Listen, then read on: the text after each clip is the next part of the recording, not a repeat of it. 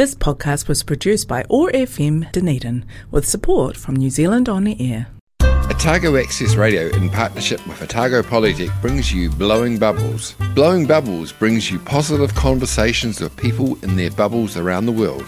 How are people living their bubble lives? Working from home, keeping kids entertained and staying connected and getting exercise. And how are these things presenting us with the opportunities to find new ways of living? Every weekday, the Sustainable Lens team of Samuel Mann, Shan Gallagher and Mara Karatai reach out from their bubbles to chat with interesting and positive people around the world. Broadcast on Otago Access Radio 105.4 FM and streamed and podcast on oar.org.nz and sustainablelens.org, bringing connection, joy, kindness and peace in the days ahead. Welcome to Blowing Bubbles, positive conversations with people in their bubbles, their safe spaces around the world. I'm Samuel Mann in Sawyers Bay, Dunedin, and I am joined from Whakatane by Mawera Karatai. Kia ora, Mawera. Kia ora, Sam. How's it going? It's going very well indeed. Now, on Wednesday, we talked with Simon McCullum talking about policy changes. What's the process that one goes through to make a policy like that? If you're a member of the Labour Party, it's really easy because we have a whole internal process starting from your local committee where you write what's called a policy remit, so an idea for a different policy. Well, I'll start by saying that most people don't know that almost all Labour Party policy comes from the members. So it starts at that local level, that then goes through to the different regional committees that we have, and then through to our national meeting, and it gets support as it goes through, gets refined as it goes through, and if it's accepted at that national level, then it goes into Labour Party policy.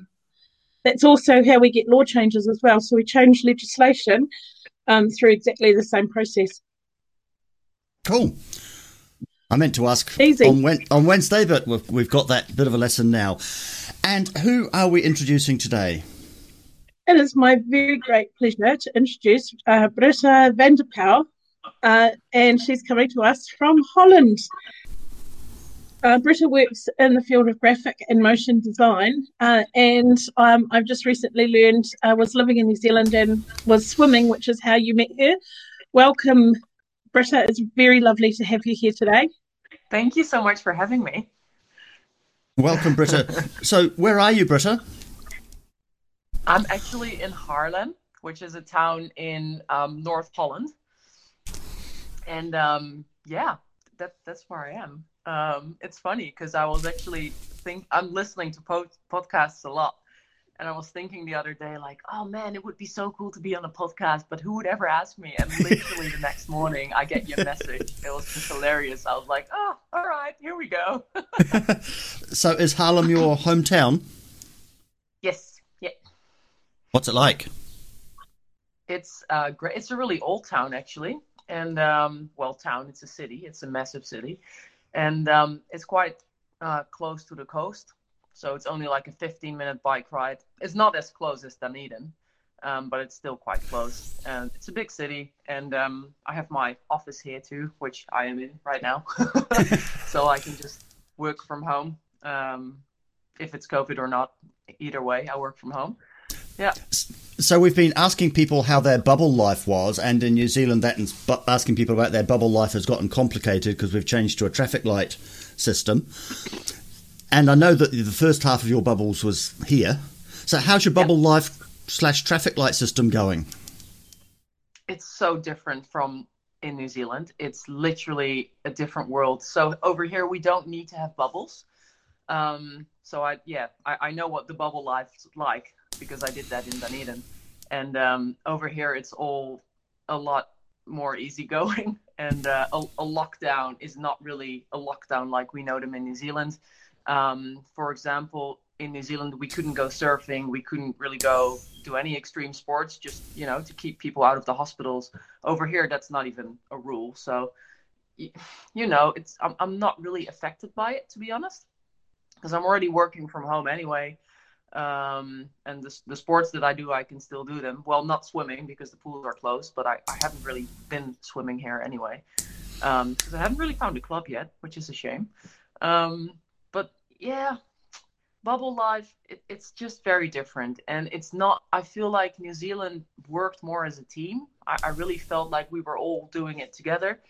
And over here, yeah, we don't have an amazing prime minister like Jacinda, unfortunately. And there's a lot of opinions about this guy. And he's just, people are really a little bit done with him and don't really trust him anymore. So it's really hard to be that team. And you really have this two groups of people, one group that is kind of like, yes, we do need a lockdown, and the other group is just against it and they don't do it.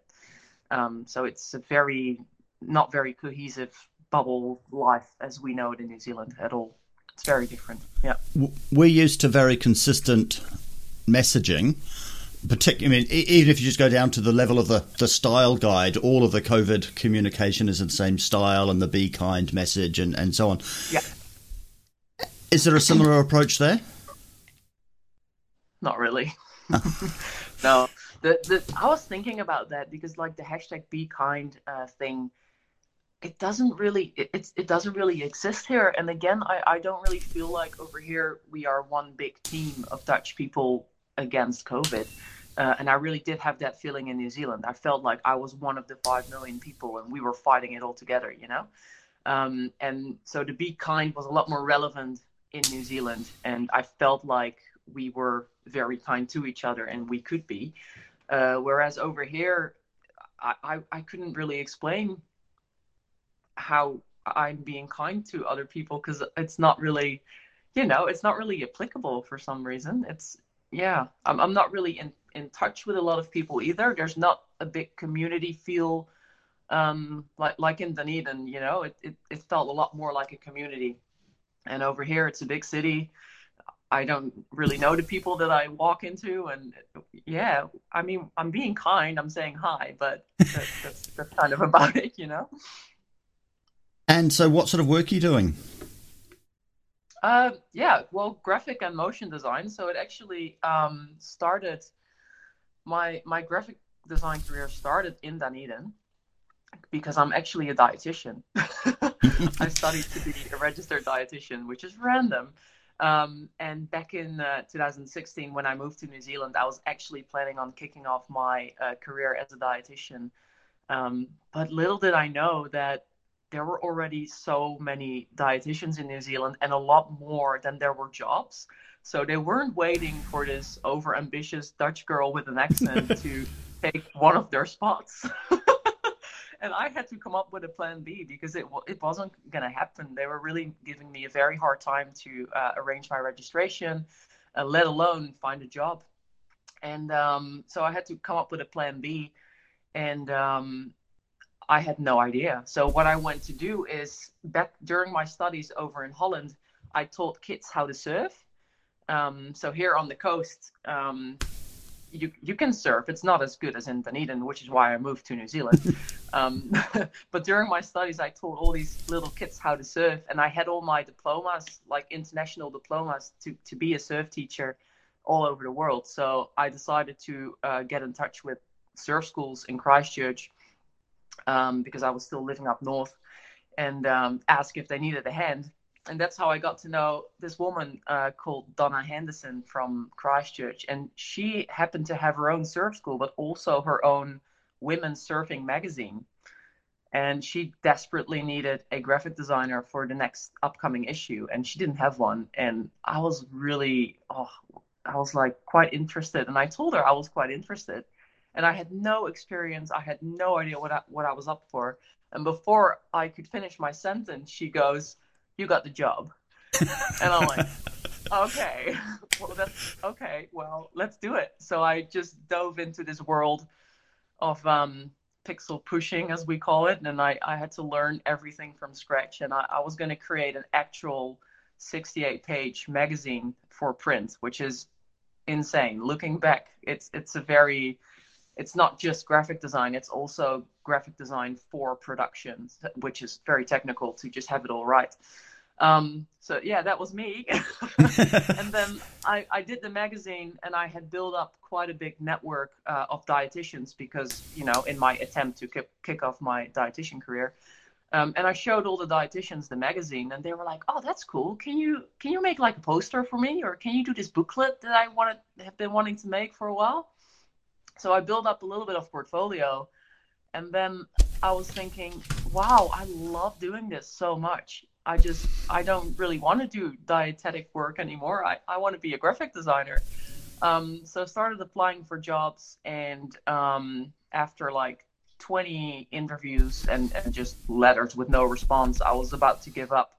And then I saw this this vacancy in Dunedin for Nettle, which is the studio on High Street that I said I worked. And they invited me over for an interview. And the next day I drove south 700 kilometers to do the interview because I really wanted the job. And it clicked so well with my boss and the other guys, and I got the job. So that's kind of how I rolled into that, my graphic design career. And at this stage, I'm working as a freelancer. So I have my own business, which is actually called From the Peacock, which is my last name translated. And I've kind of transferred from graphic design into motion design, which basically means having graphic design come to life, making it move, making it animate. So infographics start moving and, making logos move, and everything you see in videos that's not actually filmed. So all the text and everything. So that's what I do. And I love it. I've never go back. Let's take the first of your music choices. Let's have Soothe the Night, The Whale. Why this one? It's actually made by, Soothe the Night is a friend of mine. She's a Dutch musician, and she has been making music for a long time. And it's just, I love this song. It's just so, it has such a good energy. It has some really good vibes, and it's just such a random lyrics about the whale. And I love it. And my friend made it, so that's why.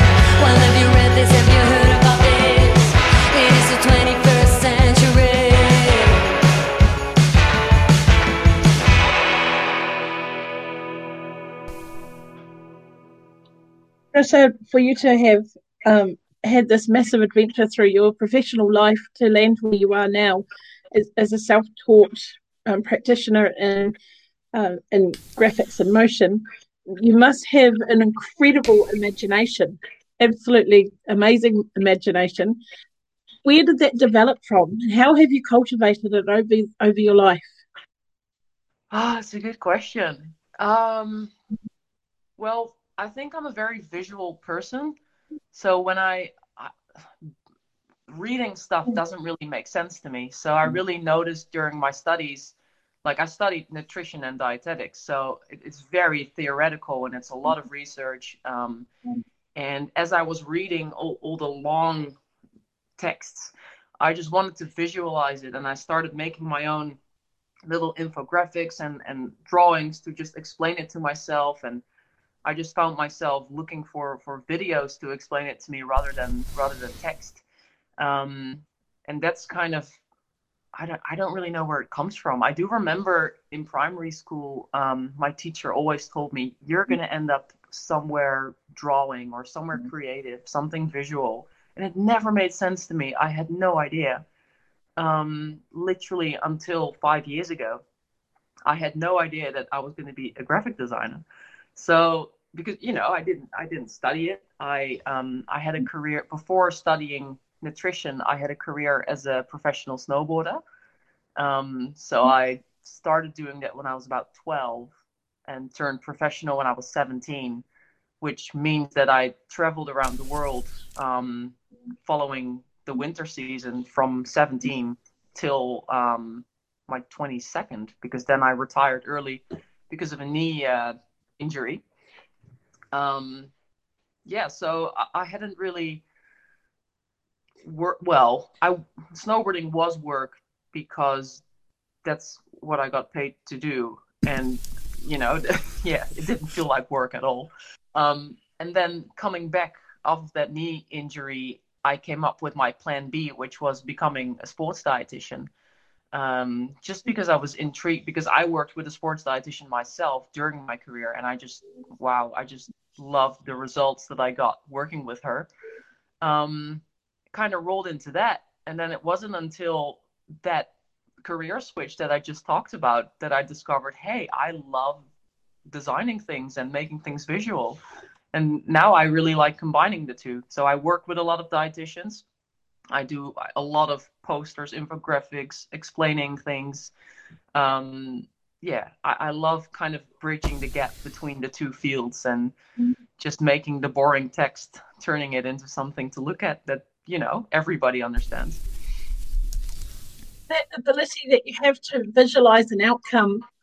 And then I think about snowboarding, where you'd have to visualize your pathway to get from here to here, and surfing, where you'd have to anticipate what is that wave going to do. Yeah. And then you as a teacher teaching surf school, were you able to teach the people, your learners, how to visualize that same way, how to use that future thinking that you have? I hope I could. I'm not sure if I was a great surfing teacher, to be honest. But I think doing it myself, especially snowboarding, it's funny that you say that, because visualizing was snowboarding. That was a massive way to learn a new trick, for example.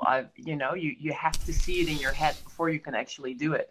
And it was actually one of the biggest methods to learn a new trick. And I remember one time I couldn't land this trick. It was just not working. I kept on falling. And then the next night I had a dream, and I dreamt that I landed the trick. And I went back the next day and I landed it first try.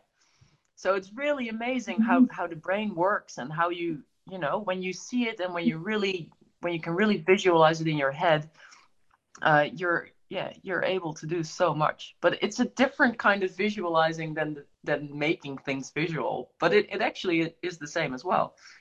You just make it more clear. You kind of explain it, you know? Yeah. The Winter Olympics starts today. Are you watching, or are you put all that behind you? It's a little bit painful sometimes still. So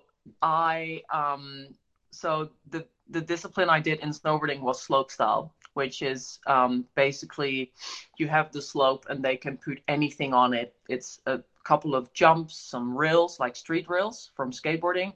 It's kind of a skateboarding freestyle kind of way of snowboarding. And that was my thing. And it became Olympic in 2014 in Sochi for the first time. And that was, so 2 years back, I was going for the qualification, the qualifying season. And at the start of that, I tore my ACL, which was, you know, if you do a quick recovery with good medics, you could do like 7-8 months if you're lucky and you're strong and everything goes well. And they did a particular surgery where they didn't take the hamstring of my own body, but I got a patella tendon of a donor patella tendon. So I had a lot less to recover because I didn't have that, additional wound that they took the tissue off. So I had a quick recovery, came back on snow, went to Switzerland for the first kind of trip with the team, with the Dutch team it was.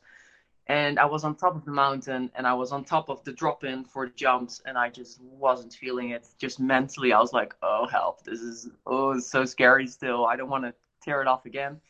So we made a deal. I was going to go back to Holland, train up for another 6 weeks, and then join the team again to go to the US in the early season in November. So I went back, and then what happens at physical therapy? I tear off my ACL again. Oh, no. So 10 months post-operation, I had a second tear, and because of that, I just missed out on the whole schedule to make it to the Olympics. So the first tear was. It sucked, but it was okay still considering the schedule. But the second one was just, I wasn't going to come back in time. If I would do another recovery, you're out for 2 years, and the level goes up so quickly. It was really hard for me to kind of get my head around it. And to be honest, at the same time, I had been traveling since I was 13. Well, not full-time, but full-time since I was 15 and living out of a suitcase. And I was a little bit sick of it. It's not easy. It's definitely not just rainbows and unicorns being on the road and, living the snowboarding life. Everything together. I think the second ACL tear was kind of the straw that broke the camel's back. And I was just like, nah, I'm retiring. This is, it's done. I need a new life. The whole Winter Olympic thing, it was a goal for me. It was a dream for me. And 2 years later, all my friends went there, like my whole team, my two best friends, my teammates, they went there. They've done 3 Olympics by now. So it was hard. And I didn't watch snowboarding for a couple of years. I just quit cold turkey. And the hard thing is that everybody goes on without you. Like the tour keeps going, the seasons keep changing, so you step out. It's kind of like the wee turtles in Finding Nemo, when they're in that stream. when you get out of the stream, they keep going, and you lost them.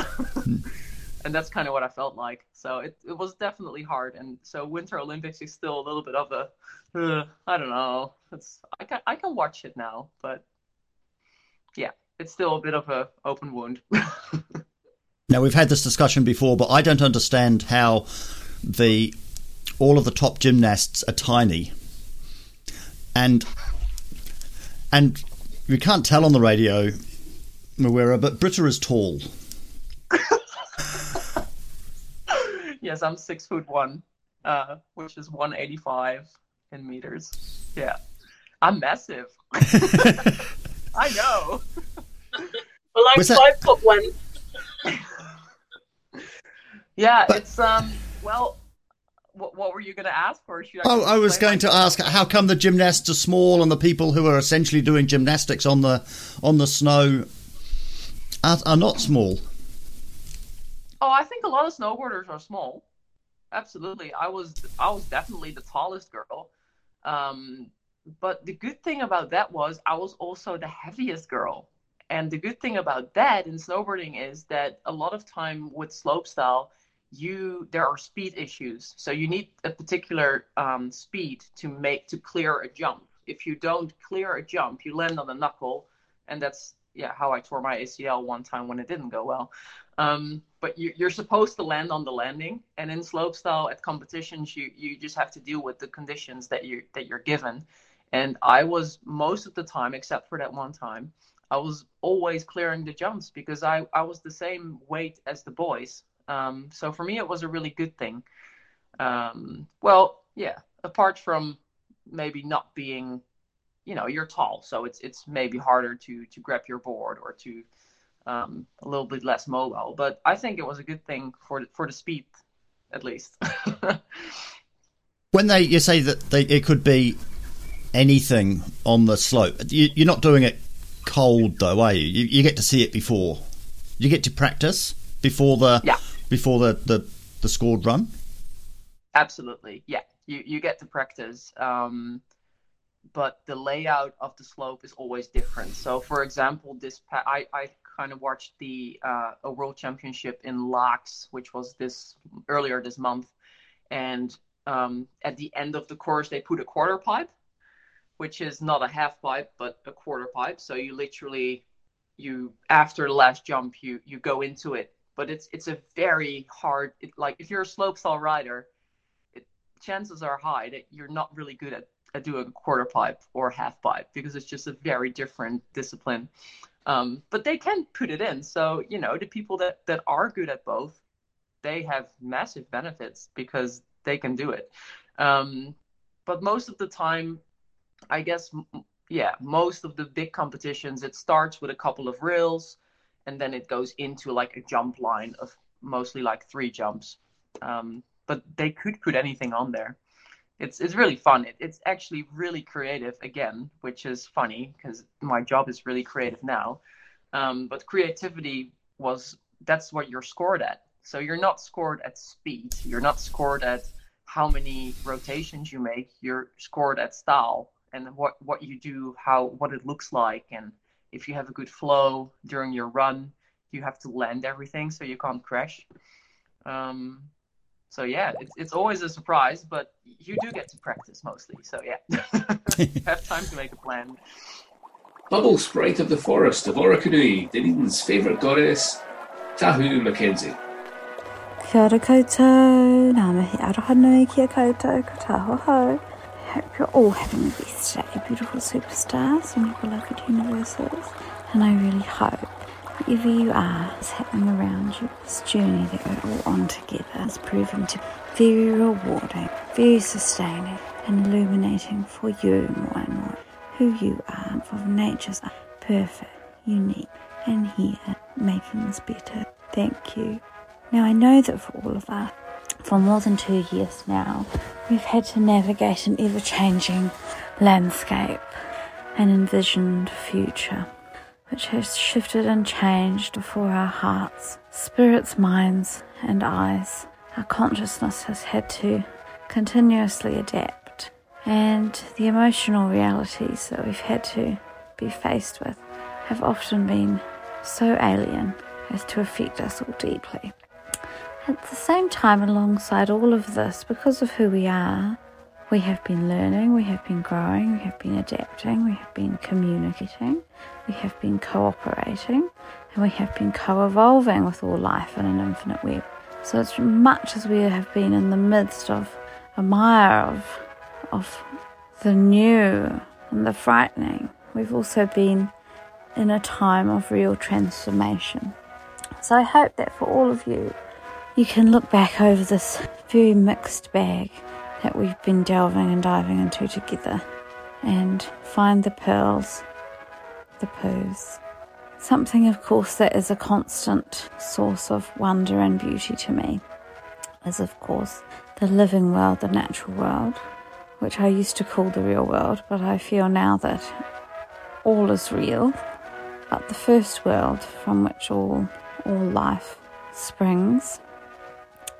And this world, of course, offers us so much support, so much wisdom, so much vaster and more complex than anything our consciousness can conceive of.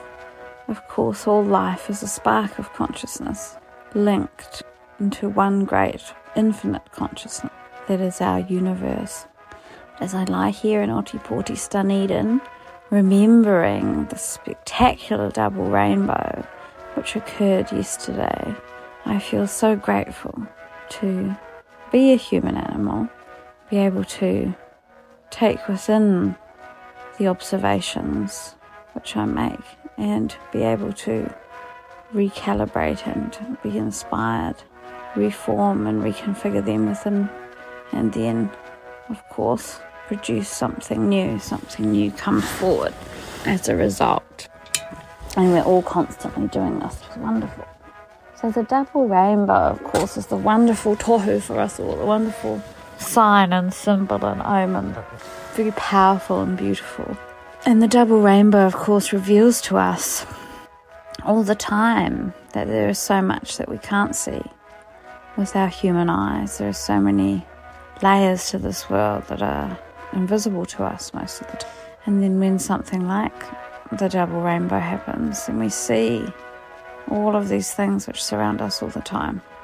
So it's a good reminder that even in the midst of a sense of heaviness and darkness and sadness and pain and suffering and confusion and fear and all of these things that the pandemic has stirred up in us all, that all around us there is loving support, all around us there is possibility, all around us there is hope, and it is there waiting for us to see it. So, of course, for me this show gives me great hope, and I want to say a big thank you to Sam and the whole Blowing Bubbles team for having me. I look forward to talking to you again soon. Thanks so much. Ka kite. You're listening to Blowing Bubbles. We're talking with Britta van der Pauw. Britta, you're in Haarlem in North Holland. It's winter. Yep. Do you get a good winter? It feels colder than Dunedin, actually. It's not as mild. It's a lot more moisture in the air, so the cold just goes straight to your bones. It's intense. It's about 2 degrees outside right now, and we're dealing with Storm Corrie. And you wouldn't like it if I would take you outside right now. But I guess the days are getting longer again now. We've had the worst, but January is always very depressing for a lot of people. You need your vitamin D supplement for sure. But despite the cold, people bike everywhere. Oh, absolutely. Yeah. Biking makes you warm. Yeah. And it's flat, of course. So I think the biggest difference from living in Dunedin, it's just very hilly. So I really struggled biking anywhere because and over here, yeah, it's flat, so it's just the way you move. It's a lot more expensive to own a car. It's especially in big cities, you cannot park it, or you can, or it's really expensive, so it's just easier to take the bike. And it's not like a mountain bike or a racing bike. We have these grandma bikes, we call them granny bikes, and you sit straight up. And it's very comfortable, and you have a big basket at the front of your bikes to put your bag in, and it's a very comfortable thing to do. And if it's raining, you have your rain pants, so you can still bike when it's raining, and you have all these things. And I had to get used to it again when I got back to Holland, because I wasn't used to it anymore at all. There's even these things. Oh gosh, how am I going to explain this? So when it has rained and the saddle of the bike is wet, you have these little bags that are perfectly suited to the saddle of the bike, so you can put them over so your butt stays dry. It's this whole thing, and yeah, it's a thing. Everybody does it. It's not weird at all. Oh, and you get a very big fine if you don't have lights on your bike in the evening. But helmets need to be visible. Helmets aren't compulsory. No, that's another thing. They are in New Zealand, eh? Yeah. Mm. No, not over here. Definitely not. No. You actually, since the start of last year, you're not allowed to be on your phone anymore when you're on your bike. Because a lot of kids, of course, they bike to school and they're on their phone and they're texting and everything. You get a really bad fine for that now too, which I think is really good. We have seen lots of changes in society since the start of the pandemic, which I'm trying to get my head around the fact it was quite a long time ago now. What do you think is going to stick? And perhaps more importantly, what do you hope will stick? Because of COVID? Yeah. What do I hope will stick? Well, definitely not the face masks. Because they are annoying. What do I hope will stick? I didn't mind swimming in the pool with only like two people in a lane, to be honest. That was quite nice. I didn't mind that. Other things, I was actually thinking about one the other day. What was it? Just, I guess, less people, just having a bit more space and, you know, being at places and just having a little bit more wiggle room, or I don't know. It's and over here, I guess, rush, because a lot of people are working from home. There's less cars on the road, which used to be a massive problem over here. Yeah, traffic jams, and they will become less, I guess. And I think a lot more people and a lot more businesses are looking at, you know, people working from home and working remote. I think that will stick, partly, not entirely. And I hope it's not, because I think it's really good to be somewhere in a physical place. I remember going back to the studio after the New Zealand lockdown, and I was just so happy to see the guys again and to be in the studio and to just be there and have face-to-face contact with people. So I really hope, you know, that's going to happen still. But it's good to know that, you know, we're more adaptable now and we can work. Well, some people can work from home if they want to. So I think it's good to have some more options. Yeah. You're working from home at the moment? Yeah. I love it. Yeah, for me, it just works really well. I get to arrange my own time. You need to have discipline for that, but I'm quite a disciplined person. I have my lists and my schedules and everything, and I love being able to do some little things in the house during work, just put some laundry on, go for a walk during lunch, a little bit longer maybe than you would if you're at the office. Yeah, I'm enjoying it a lot. And yeah, just, I think the freedom really, it really suits me, and I can deal with it. Like, I don't take too much of it. You know what I mean? Like, I just get my stuff done. I work more efficient, and I have a separate room. Like, I'm not in the same room as I sleep. So I can just close off this door and yeah, you can live my life again. You can go to work. You don't need to be around the other people for the creativity. Sometimes you do. There's a lot of clients of me that they have their offices around this area, so I can just go on the bike or walk to them and have some meetings. A lot of phone calling. I still have some New Zealand clients, so I actually call with them as well, just video calling and everything. So yeah, it's doable, and most of the time it's just me nerding here. We'll just have to work out a way that you can come swimming remotely. I know, that would be great. I miss swimming. I really do miss it, and it's been a bummer. Like, I've over here, it's just a different game with swimming. It's more expensive, it's a lot more busy. And I actually recently found a pool not far from here. It's like a 20-minute drive. And it's actually lovely. It's a 50-meter pool, but you guys aren't there. So it's different. It's different doing a tough session on my own. So I haven't really picked it up yet, but I don't really mind, because some friends of mine talked me into going to this CrossFit gym, which I had never done before. And I tried it once, and of course it's very addictive. So now I do CrossFit 3 times a week and I love it. So I don't mind changing sports up a little bit here and there. I've been biking a lot. I got my gravel bike hanging over there. You see it? Yep.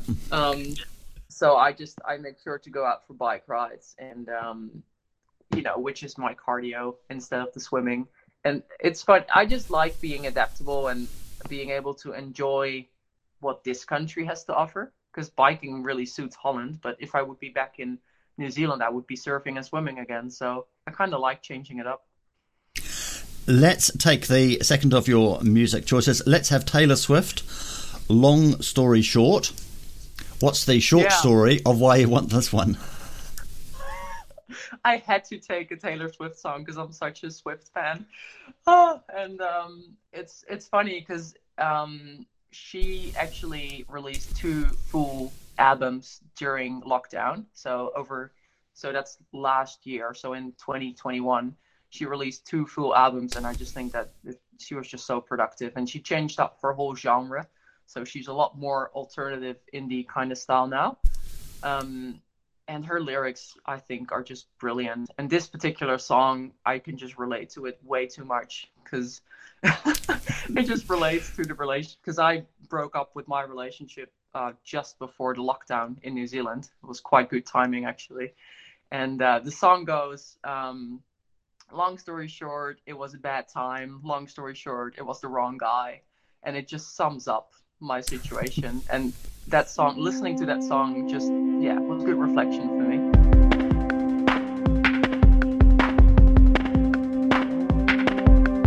Faithfully, I tried to pick my battles till the battle picked me. Misery, like the war of words I shouted in my sleep. And you passed right by. I was in the alley, surrounded on all sides. A knife cuts both ways if the shoe fits. Walking it till your high heels break. And I fell from the pedestal, right down the rabbit hole. Long story short, it was a bad time. Pushed from the precipice, clung to the nearest lips. Long story short, it was the wrong guy. Now I'm all about you. I'm all about you,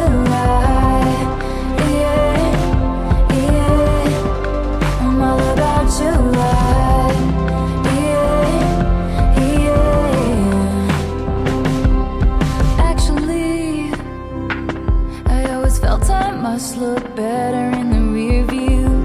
Missing me at the golden gates they once held the keys to. When I dropped my sword, I threw it in the bushes and knocked on your door. And we live in peace, but if someone comes at us, this time I'm ready. Cause I fell from the pedestal, right down the rabbit hole. Long story short, it was a bad time.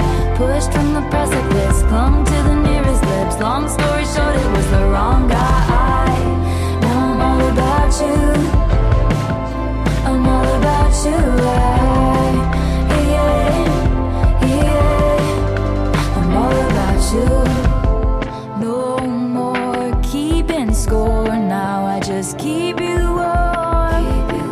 No more tug of war. Now I just know there's more.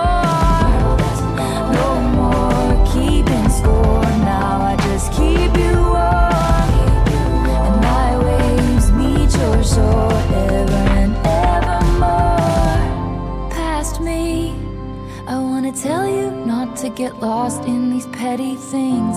Your nemesis will defeat themselves before you get the chance to swing. And he's passing by, rare as the glimmer of a comet in the sky.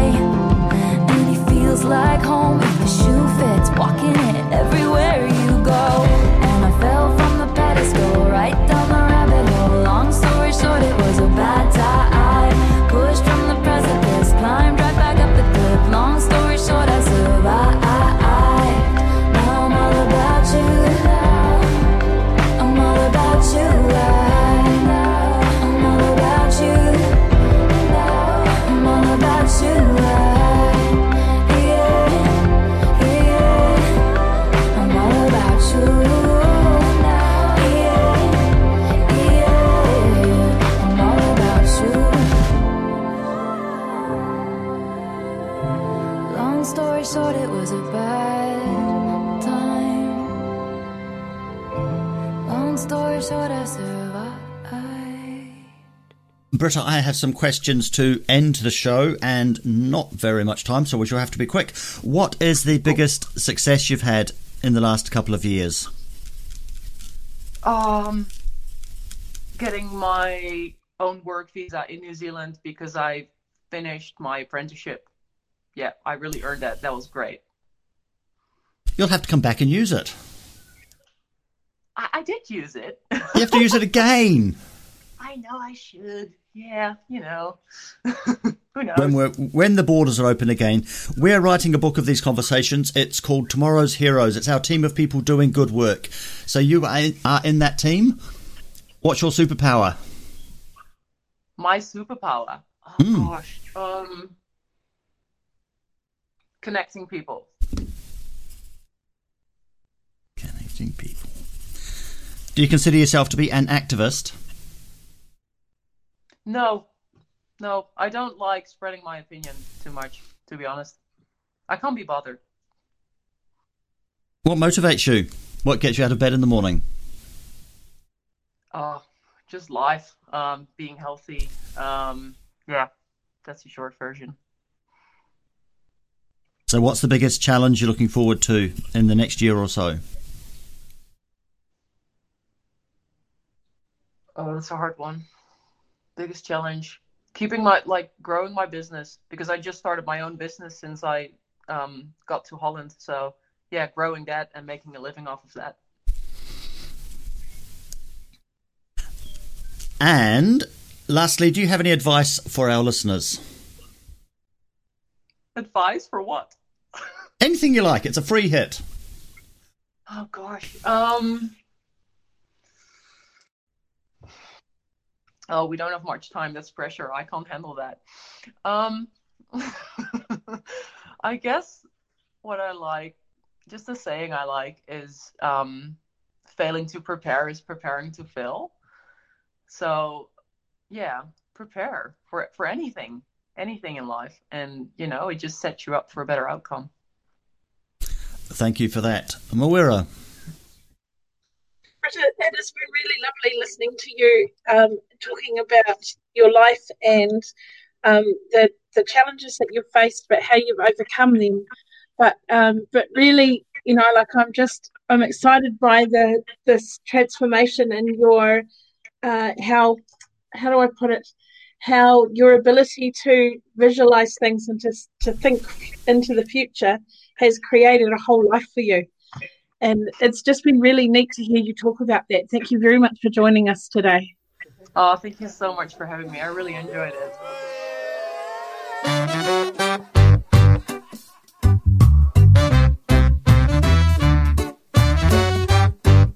You've been listening to Blowing Bubbles, positive conversations with people in their bubbles, their safe spaces around the world. Brought to you by the Sustainable Lens team, which is brought to you by Otago Polytechnic. We're broadcast on Otago Access Radio every Monday, Wednesday and Friday afternoons at 3 and streamed and podcast on oar.org.nz. You can find us on Facebook and subscribe wherever you get your podcasts. We had a contribution today from Tahu Mackenzie. This is Smiling, Duncan Disorderly and the Scallywags. Keep smiling. I'm Samuel Mann in Sawyers Bay, Dunedin, with Mawera Karatai in Whakatane, and we've been joined from Haarlem in North Holland by Britta van der Pauw. That was Blowing Bubbles. We hope you enjoyed the show. Smile, you can smile too. Smiling is a real nice thing to do. Relax now and get in your groove and let the cheeky little grin take right over you, because a cheek to cheek is how it should be. A cheeky little grin really working it for me, and well, we like to smile. It makes feel nice. I like to take my tea, sugar and my spice, so I can mix it up. I give in and I get, reminiscing about the moments I don't want to forget. Waking up to the morning dew, the sun be rising up right here, right now, for me and you. In the distance, the edge of the horizon, standing there, playing my guitar.